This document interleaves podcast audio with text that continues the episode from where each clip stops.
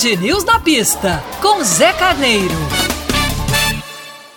Olá, ouvintes. O que se viu no Grande Prêmio da Estíria, que aconteceu neste domingo, foi o domínio da Red Bull do Max Verstappen. Largando na pole, o holandês não deu chance para o Lewis Hamilton. Em uma prova com controle absoluto das ações, ele soube tirar proveito das 10 curvas e das longas retas do circuito da Red Bull Ring e manteve-se de ponta a ponta na liderança obtendo a quarta vitória da Red Bull este ano, a terceira vitória sua, ampliando a liderança do campeonato de pilotos e de equipes.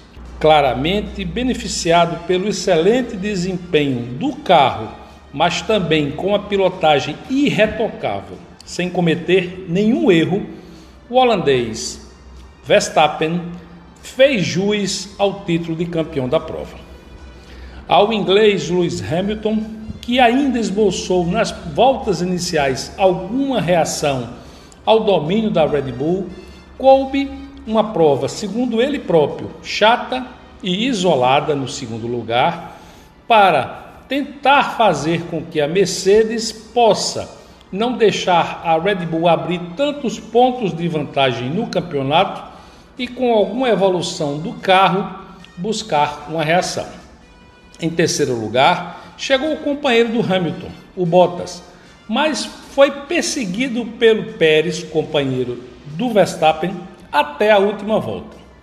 Apesar da prova não ter aquelas emoções que estamos acostumados este ano, o que se viu foi uma Fórmula 1 muito equilibrada no pelotão intermediário, mesmo que o Lando Norris tenha chegado, no Lando Norris é da McLaren, tenha chegado à frente desse pelotão intermediário, a Ferrari fez uma grande prova de recuperação, pontuando com seus dois carros, fazendo com que os pneus rendessem bem e o restante do bloco intermediário Red, é, da da Alpine e da própria Aston Martin estavam ali brigando é, até a décima posição.